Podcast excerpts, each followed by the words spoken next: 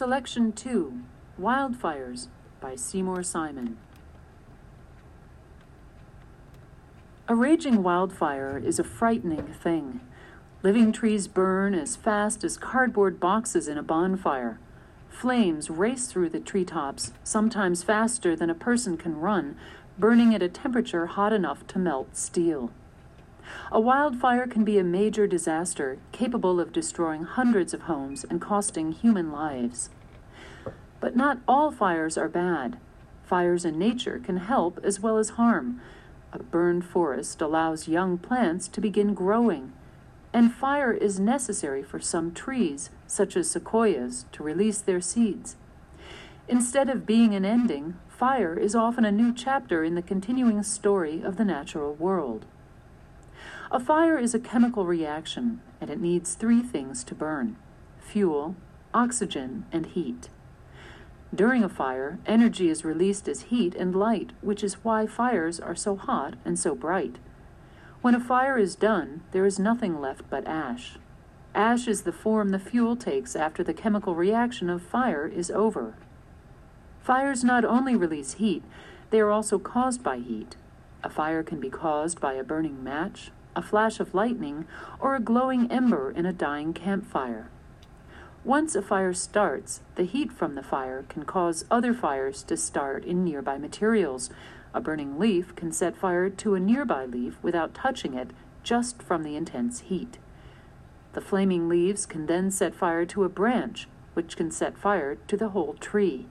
In a short while, a fire can leap to another tree, and then another and another. A whole forest can be set ablaze from a tiny fire no bigger than the flame from a match. Fires also need oxygen to burn. Oxygen is an invisible gas in the air we breathe. One of the reasons wet wood rarely burns is that the water prevents air from getting to the fire. That's why water is used to fight fires in homes and in forests. For many years, Smokey the Bear warned that only you could prevent forest fires, making people think that all fires were enemies. But wildfires are a fact of life in the wilderness, and plants and animals have adjusted to them.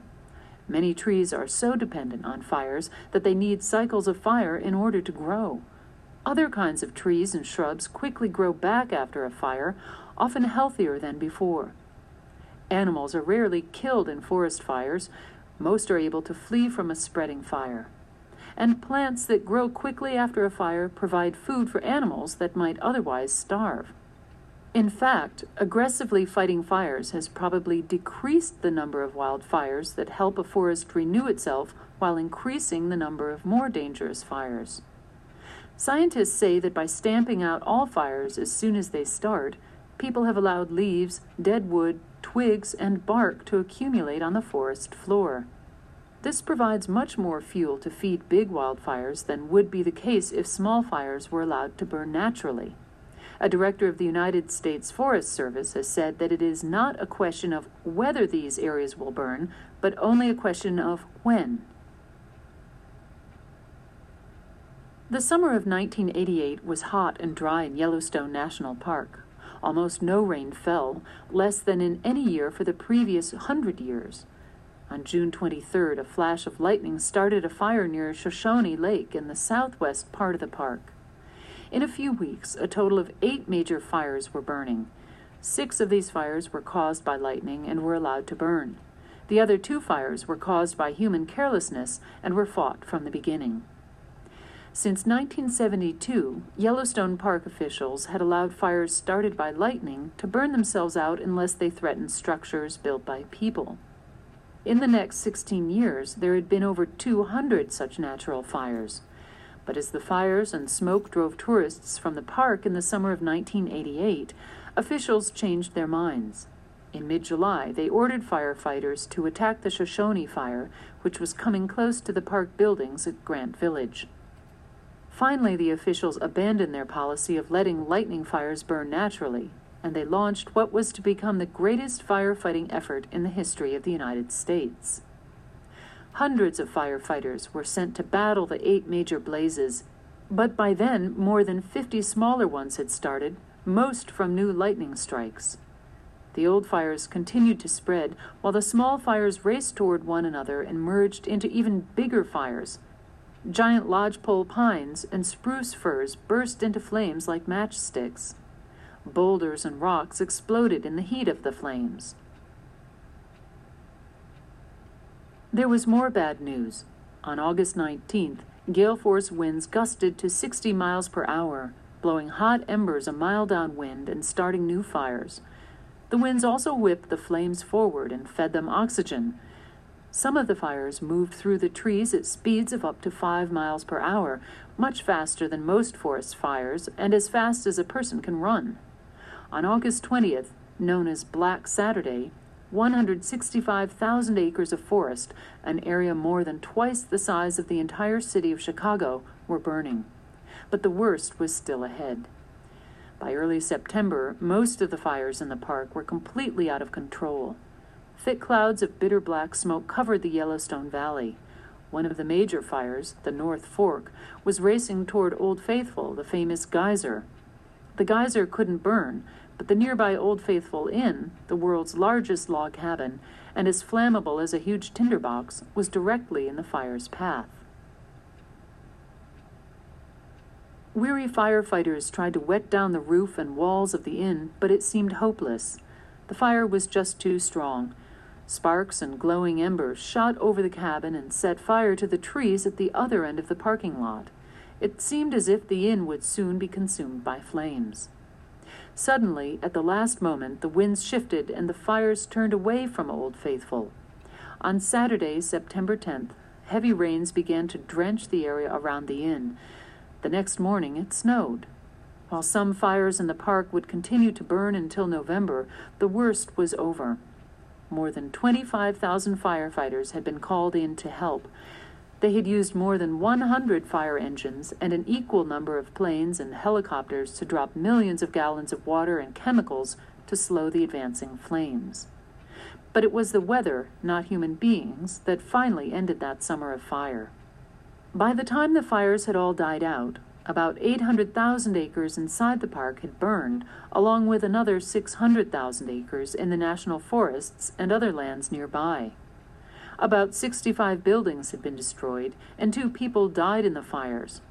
To many people watching on television, it seemed as if the park had been scorched by the flames and would never recover. But that was not so. Nearly two thirds of the park had not been touched by fire, and even the one third that had burned was starting to recover. The wind driven fires of 1988 left a mosaic of green and black patches in the forests of Yellowstone. Depending upon the extent of the fires, some places looked like green islands in a sea of black trees, while others looked like black tar on a green carpet. After a fire, burned areas quickly burst into life. In fact, when the ground is still warm from the fires, ants, wood beetles, millipedes, and centipedes are busy. Fire beetles actually seek out fire to breed and lay their eggs in charred logs. The first plants that appear are those whose roots and seeds were there before the fire. But soon new seeds are carried in by the wind and on the fur of animals or in their droppings. The green and black mosaic favors newly arrived plants and animals. Hawks and owls hunt for food in the open spaces. Tree drilling woodpeckers hunt for insects beneath the bark of fallen trees. The dead trees also make good nesting sites. Bluebirds and tree swallows move in. The fields of new grasses and wildflowers attract grazing animals, and birds come from all over to catch insects in the meadows. If you watch the movie Bambi, you might think that deer and other animals panic and flee in all directions from rapidly approaching flames. But that is not what really happens. Fires often move slowly through forests and grasslands. Larger animals, such as bears, elk, bison, moose, and deer, simply walk away from the fire. Bison and elk graze as usual, sometimes on the flaming edges of the fire. Elk even step over fiery logs to get at patches of unburned grass. The animals that are affected die mostly from smoke inhalation rather than from the flames. Fires rarely start during the wet spring breeding season, so nests of fledglings are not usually threatened. And at other times of the year, mature birds can fly off in advance of a fire. Rodents and other small animals dash away across fields or seek shelter in underground burrows or in rocky places. Bears, coyotes, foxes, hawks, falcons, and ravens feast on animals driven from their burrows or on the bodies of animals killed by the smoke. For these scavengers, fire offers many sources of food. Nature quickly adjusts to changes and finds new life even in death. The forests of Yellowstone are mostly lodgepole pine trees. Many of the lodgepoles were several hundred years old at the time of the 1988 fire. As a lodgepole ages, it doesn't produce enough resin or sap to stop insects from boring into its bark, which eventually kills the tree. In very old lodgepole forests, many of the standing trees are dead. Fires remove these dead trees, making room for new ones. Fire also helps the lodgepole reproduce. This tree has two kinds of cones. One opens normally over time, and its winged seeds whirl to the forest floor. That is how lodgepoles usually sprout. The other kind of seed is sealed in a rock hard pine resin that opens only when the heat of a fire melts and burns away the resin. Following the Yellowstone fires, seed counts in burned lodgepole stands were very high, ranging from 50,000 to 1 million seeds per acre. All had come from sealed pine cones that were opened by the fire.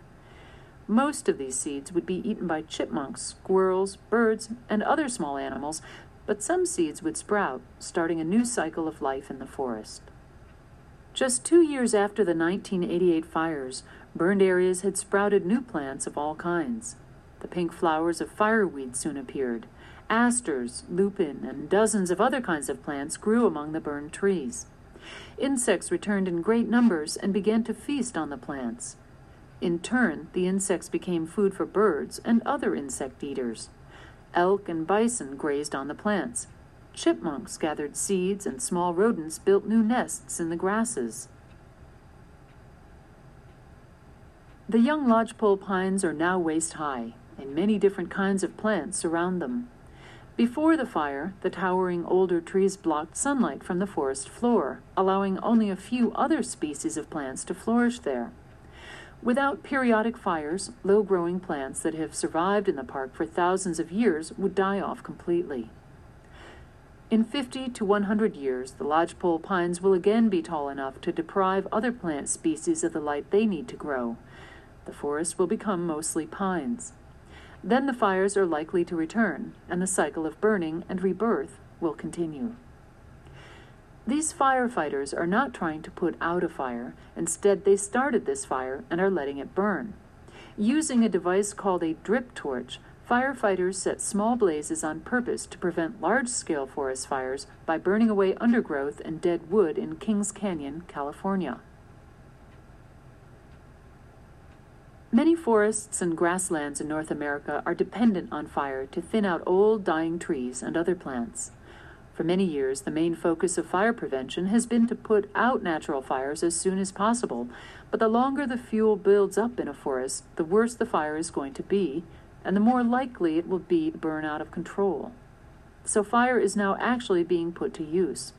Florida, for example, burns more than a million acres of grasslands a year. In that state, the new slogan is Using Fires Wisely Prevents Forest Fires. Everglades National Park is part of a vast sea of sawgrass that covers 4,000 square miles in southern Florida. The glades are home for many wading birds, as well as for turtles and alligators. During the summer's rainy season, sawgrass fires often start because of lightning. The fires burn the parts of the plant above the water, and the ashes provide minerals for new growth. Without periodic fires, the sawgrass would age, die, and decay, filling up the swamps. The Everglades need fires in order to survive. Lightning fires in the glades are permitted to burn except during droughts. Fire crews also burn sawgrass along the park boundaries, thus preventing larger fires in dry years. Eight years after the fires of 1988, Yellowstone is still renewing itself.